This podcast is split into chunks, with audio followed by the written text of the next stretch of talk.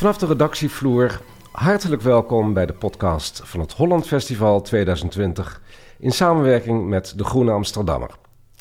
De hele maand juni zijn deze podcasts te beluisteren. Veel, heel veel voorstellingen kunnen niet live doorgaan, maar wat je niet kan zien, kan je wel bespreken. Ideeën, plannen, inzichten en mogelijke uitzichten. Dat gaan we het komende half uur doen. Ik ben Stefan Sanders en samen met makers en toeschouwers, met kunstenaars en recensenten, zal ik in gesprek gaan over wat in de verbeelding bestaat, maar niet nu in de theaters te zien is of te horen. De techniek vandaag is in handen van Merel Borst. Vandaag hebben we het over het concert Vocal Classics of the Black Avant-Garde. Uitgevoerd door Elaine Mitchener, zangeres en componist. Ze is Brits-Jamaicaans en haar bandleider en pianist Alexander Hawkins. Allemaal zijn Britse muzici met een etnisch gemengde achtergrond. En ze brengen een eerbetoon aan de zwarte jazz-avantgarde uit de jaren 60 en 70. ik praat daarover met Koen Schouten, saxofonist, jazzkenner en journalist. Hartelijk welkom, Koen. Hallo, dankjewel. Ja, eerst maar eens even wat begrepen. Uh, black avant-garde van de jazz. Uh, hoezo avant-garde? Ja, de, die term is natuurlijk meteen uh, direct geleend uit de beeldende kunst. Hè, waarbij je dus niet meteen heel figuratief te werk gaat, maar op andere manieren, meer intuïtief en abstract. En dat is natuurlijk ook in de muziek gebeurd. Wat, klopt het, hè? Ik zei 60 en 70 in die tijd, 1960, 70, dat is een beetje de tijd, hè? Ja, dat is ook wel echt de tijd dat, uh, dat de Black Avant-Garde zich echt heel erg goed heeft gemanifesteerd. En natuurlijk uh, ging dat gelijk op toen met de burgerrechtenbeweging. Dus dat is een hele sterke, sterke periode geweest in de geschiedenis. Want die Black Avant-Garde was eh, van oor, of oorsprong, maar in ieder geval was Amerikaans vooral. Ja, ja. In de jazz. Ja, klopt klopt. Je hebt, je hebt ook Europese avant-garde, dat zit allemaal weer wat anders in elkaar. Ja. Uh, die muzikanten hebben ook vaak een beeldende kunstachtergrond. Uh, maar Amerika uh, ja, zit ook meteen een automatische grote politieke lading aan. omdat eigenlijk de muzikanten die zich bezig hielden met ja, experimentele jazz, avant-garde, free jazz, die termen worden allemaal een beetje door elkaar heen gebruikt. maar het komt erop neer dat ze zich in elk geval los hebben geworsteld van het juk, kan je zeggen, van vaste songstructuren, van bepaalde manieren waarop muziek zou moeten klinken, een, een, harmonie of ritme wat, wat gangbaar is. Ze hebben gezegd van wij bepalen zelf wel even hoe het, hoe het moet klinken. En dat hoeft heus niet allemaal welluidend en prettig te zijn. Dat kan ook juist schuren, juist om de boodschap misschien nog wat extra goed over te laten komen. Nou gaan we binnenkort een, ehm, een podcast opnemen over Motown. Uh, die ook in het Holland Festival te beluisteren zou zijn. En te, dat hele project over Motown ja. zou er ook te zien zijn. Dat was natuurlijk nou juist ook zwarte Amerikaanse muziek die doorbrak in de jaren uh, 50, 60, 60, 60, 70, een beetje mm -hmm. soul zo. Uh, van, van een zwart publiek naar een wit of een blank publiek. Ja, ja. Ja, ja, toen een aparte hitlijsten ook. Hè? Dus je had uh, wat vroeger dan de race charts genoemd werd. En vanaf, de race chart? Ja, dus ja. De, de, dus de lijst uit... voor de rassen. Ja, dat wa, daar, daar stond de muziek in uh, die in de, in de jukeboxen zat in uh, zwarte kroegen. En daarnaast had je de, de, de hit parade met eigenlijk de, de, de, blanke muziek. Dat was heel erg gescheiden. En op een gegeven moment werd de race charts, dat werd vanaf 1949 geloof ik de, de R&B charts. En dan had je de Hot 100 en dat was de andere lijst. En dat waren echt uh, aparte lijsten, was echt segregatie gewoon.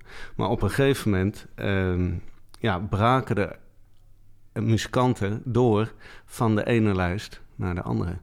En uh, dat is ook bewust gebeurd. Motown heeft heel bewust de muziek poppy laten klinken en op een manier die waarschijnlijk een blank publiek zou aanspreken. Dat is ook gelukt. Het gekke is dat dit is, of het gekke, maar het bijzondere, dat, zeg maar, dat succes van Motown, daartegen gaat die black avant-garde in de jazz nou juist echt in. Hè? Want die gaan weer terug naar wat zij veel, ja, wat ze toch zien als de, de essentie van de jazz. Experiment, improvisatie, schurend, niet gemakkelijk, niet poppy. Ja, ja, dat is eigenlijk op een gegeven moment ben je dan. Eh, binnen, zeg maar, ben je over en uh, word je door een breder publiek beluisterd. Over? Je zegt als in ja, oversteken? Dat, ja, dat werd echt ook zo gezien, hè, van you cross the, the barrier tussen die, tussen die hitparades en het publiek. En er was op een gegeven moment in ook het label Stax uh, in die tijd, ze waren er echt actief mee bezig om dat te doen. En daar zat ook een, een activistische gedachte achter, want uh, je, moest gewoon zorgen dat je dus uh, dat de zwarte bevolking zijn uh, economisch het voor het zeggen zou krijgen beter. Dus niet afhankelijk zijn van de, de, de eigenaren, de blanke eigenaren van de, de winkels en ketens enzovoort. Dus het, alle economische middelen moesten ook in handen komen van zwarte mensen. En dus ook de muziek en platenmaatschappij. Dus het was de bedoeling om ook economisch gewoon uh, ja, krachtig te zijn. Ken je dat oude rijmpje? Ik geloof dat het uh, uit, in Nederland was het, ik denk in de jaren 50, misschien wel 30. Komt, koopt Nederlandse waar, dan helpen wij elkaar. Ja. Dat is natuurlijk, Maar dit is eigenlijk een, een, een zwart Amerikaans equivalent. Koop zwarte waar ja. bij zwarte mensen, ja. dan helpen wij elkaar. Ja, dan, ja. dan is ongeveer het idee. Ja, dat was op een gegeven moment gelukt. Uh, mede door dus uh, aan te passen. Stax deed dat wat minder bijvoorbeeld. De muziek van Stax, Otis Redding en zo... die was eigenlijk werd zwarter bevonden dan de muziek van Motown. Maar die lukte het ook om daarmee een groot publiek te bereiken. Maar op een gegeven moment had je een groep muzikanten... die zeiden van ja... en kunstenaars, dichters ook, waar we het hier over hebben... die zeiden van nee, ja, we, we gaan nu eens even het echt doen zoals wij het willen... Laten we even luisteren naar de vrouw waar het eigenlijk hier om draait. Ja. Elaine Mitchener, uh, de, de Brits-Jamaicaanse uh, zangeres, componiste... die met Alexander Hawkins een kwartet vormt. Twee andere muzici erbij. En we gaan nu even luisteren naar Uproot.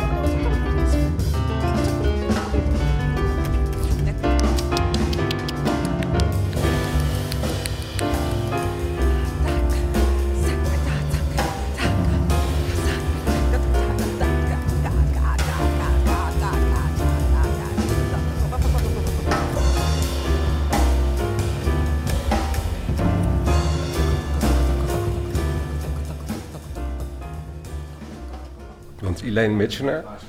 We hebben er nou net gehoord. Um, ja, ik vind het geweldig klinken. Ben jij fan van haar? Ja, uh, ik, ik vind het heel leuk dat er uh, mensen zijn die ook op zo'n brede manier uh, muziek maken. En ook zeggen van, nou, ik, ben, ik ben niet alleen um, zanger.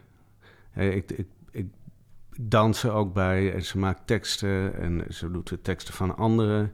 Dus dat maakt het heel, heel kleurrijk, vind ik. Ja. Want het klinkt voor mij als niet-jazzkenner. Ik weet wel iets van hedendaagse muziek. Uh, vanuit het muziekgebouw. Hè, de, de hedendaagse klassieke componisten, zo gezegd. Van Stockhausen af tot nu. Zo klinkt het eigenlijk een beetje. Zeker het begin, wat we nou niet helemaal hebben gehoord. Maar het klinkt bijna als de deconstructie van muziek. Hè? De, alle tonen worden even ontrafeld en stuk voor stuk eerst op tafel gelegd en dan bouwt er zich iets op wat niet per se harmonieus is. Ja, ja, klopt. Nou ja, kijk, jazz is natuurlijk net zo divers uh, begrip als uh, klassiek. Het kan gaan van wat je zegt, Stockhausen tot gewoon uh, Chopin. En dat heeft een hele andere sfeer en dat geldt voor jazz ook. En ja, dit is echt iets ja, waarbij het... nou ja, wat ik al zei, het, ho het hoeft dus niet per se prettig te klinken, maar het, het, het, het, het, het, roept ook vragen op. Of je blijft. En als het goed wordt gespeeld, dit soort muziek, zit je op het puntje van je stoel. Want het is echt improvisatie op het moment. Ja. En het is enorm, die muzici moeten enorm op elkaar letten. Ja. Vraag en antwoord. Ja. Um, ik, ik weet dat een, een bekende, door mij zeer geliefde uh, Afro-Amerikaan... Nee, ik zeg Afro-Amerikaanse, maar dat wilde die juist zelf niet hebben. Zwarte Amerikaanse schrijver, Albert Murray. Hij is al een paar jaar dood. Hij is namelijk oud geworden. Dik in de negentig. Die wel heel veel over uh, jazz heeft geschreven. En die zei ooit zoiets als dat um, eigenlijk uh, de jazz voor Amerika is wat de klassieke muziek is voor Europa. Ja. Dus dat is kern, volgens hem. Maar hoe denk jij daarover? Ja, dat, eh, dat denk ik ook. Zeker. Maar de, de geschiedenis, culturele geschiedenis van Amerika is natuurlijk veel jonger. Dus uh, dat is ook anders. Daar kun je ook anders naar kijken. Ik bedoel, uh, rhythm and blues is, uh, is bijna net zo jong als jazz, als je het zo vergelijkt. Hè? Dus ja, dat hoort voor mij er ook helemaal bij. Maar het leuke is natuurlijk dat het niet alleen zijn redelijk jonge types. Elaine Mitchner, mm -hmm. zijn dertigers volgens mij. Ja. En ze zijn ook nog Brits of Brits, Jamaicaans, ja. Brits uit het ja. Caribisch gebied. Dus ze komen niet uit Amerika en het is niet hun tijd. En toch grijpen zij terug op die black avant-garde uit de jaren 60 en 70. Waarom is dat?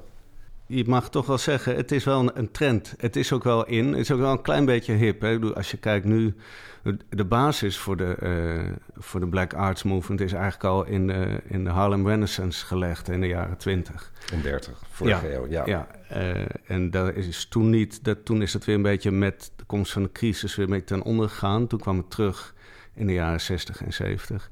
Nou, je ziet nu dat eigenlijk de jaren 20 en 30 zijn gewoon hip. Kijk naar bladgoud, palmbomen enzovoort. Zo zagen vroeger de jazzclubs eruit. Um, en dat geldt ook voor de muziek. En je ziet dus ook dat jonge mensen die, ja, die kijken daarna, laten zich door inspireren. je hebt natuurlijk ook zeg maar de klassieke jazz-traditie. Die Albert Murray, die, Afro, of die zwarte Amerikaanse schrijver. Ja. Ik zeg de tijd fout. Wat, uh, de nou, zwarte Amerikaanse schrijver. Nou ja, Waarom ja, wil hij dat niet? Dat je dat nou ja, hij wil per se geen Afro-Amerikaan zijn. Want hij zegt, ik ben Amerikaan. Ja. Hoezo? Ja, Afrika 300, 400 jaar geleden, maar ik ben Amerikaan. Ja. En dat wil ik claimen. Dus dat Ja. vind ik altijd wel een goed argument. Dus Ja. zwarte Amerikaanse schrijver, Albert Murray, ik zeg Yes. het nog maar eens een keer. Maar Ja. je hebt natuurlijk de klassieke jazz van Duke Ellington. Ja. Eh, en die is veel harmonieus, harmonieuzer dan wat we nu horen. Was die Black Avant-Garde ook weer afzetten tegen de jazz, dus tegen de Duke Ellington en consorten van de jazz? Ja, tuurlijk, tuurlijk. Ja. En eh, niet afzetten uit een zin van dat het Ellington niks zou voorstellen. Ik weet zeker dat die mensen allemaal enorm eh liefhebbers zijn eh, van Ellington. Alleen, eh, ja, het moet op een gegeven moment ook even anders om je boodschap over te, over te brengen. Duke Ellington is er al te veel geïntegreerd in het witte systeem. Was dat het idee? Nou ja, daar zijn natuurlijk allemaal theorieën over. eh, eh, dat, kijk, Ellington die heeft natuurlijk om eh, vanaf de jaren 30 eigenlijk al succes te hebben, heeft hij zich natuurlijk moeten aanpassen aan dat verschrikkelijke gesegregeerde Amerikaanse systeem. Dus hij speelde gewoon voor blanke mensen en hij mocht niet door de voordeur naar binnen. Kijk, als hij dat, dat niet had gedaan, dan had hij niet gespeeld. Dus, en dan zijn er achteraf mensen die zeggen, ja, dat had hij niet moeten doen. Ja, daar kun je van alles van vinden. Dat, dat, eh, Dat snap ik, maar die Ja. Black Avant-Garde is dus een stuk later.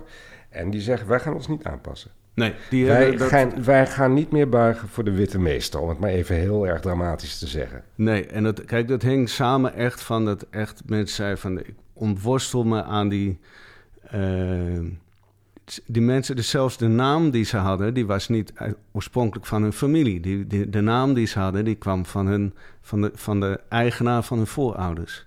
Dus mensen ontworstelden aan alles wat... Ja, die wouden helemaal zich nergens meer aan aanpassen. Dus ze, wou, namen ook andere namen aan. Dat, toen kreeg je ook dat heel veel uh, zwarte Amerikanen zich bekeerden tot islam... en daar een naam uit, uit haalden vrijheid, uh, die vrijheid die in die muziek zit, dat, dat stond ja, geen gelijk op met die vrijheid die ze zelf houden. Lichamelijke vrijheid, uh, artistieke vrijheid, intellectuele vrijheid.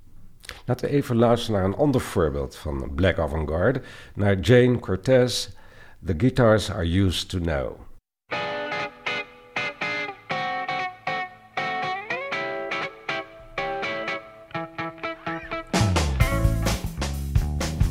Thinking of the guitars I used to know.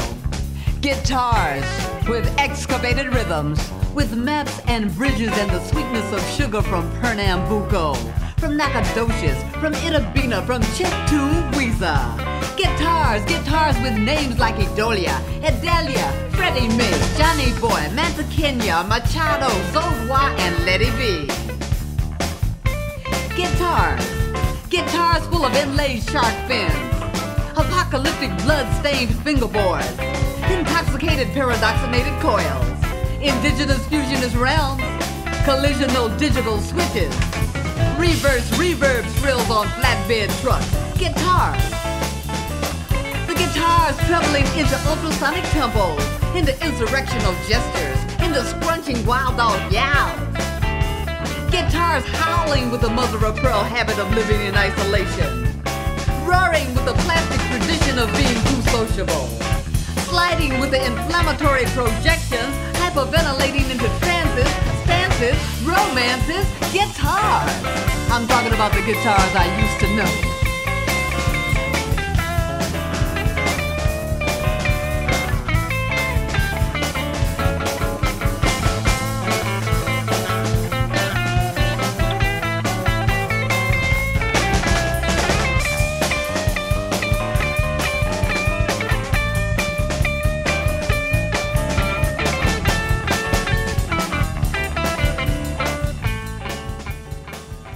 Ja, Koen, Koen Schouten. Dit is, dit is echt uh, Jane Cortez, de vrouw. Uh, maar dit swingt als de pest. Ja, ja nou dat is uh, leuk, want we hebben het allemaal de hele tijd over hele serieuze dingen terecht.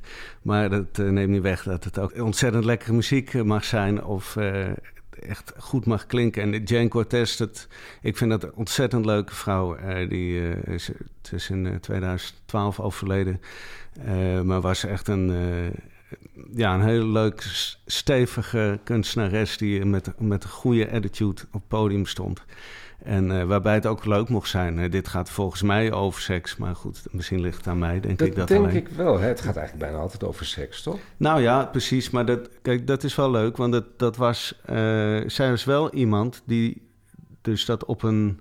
als vrouw dat op een zelfbewuste manier... gewoon van hoe zij daar over op het podium waar staan, dat gewoon deed. En daar is hij echt een voortrekker in geweest hoor. En dat is heel wat anders dan dat je als zangeres uh, een liedje een beetje mooi nog probeert te brengen. Zij is gewoon eigenlijk, ja, rauw. En ja, dat vind ik heel leuk. Ze heeft echt ook heel goed gevoel voor humor. Haar eerste bundel, dichtbundel, die heet Piss Stairs and the Monkey Man's Wares.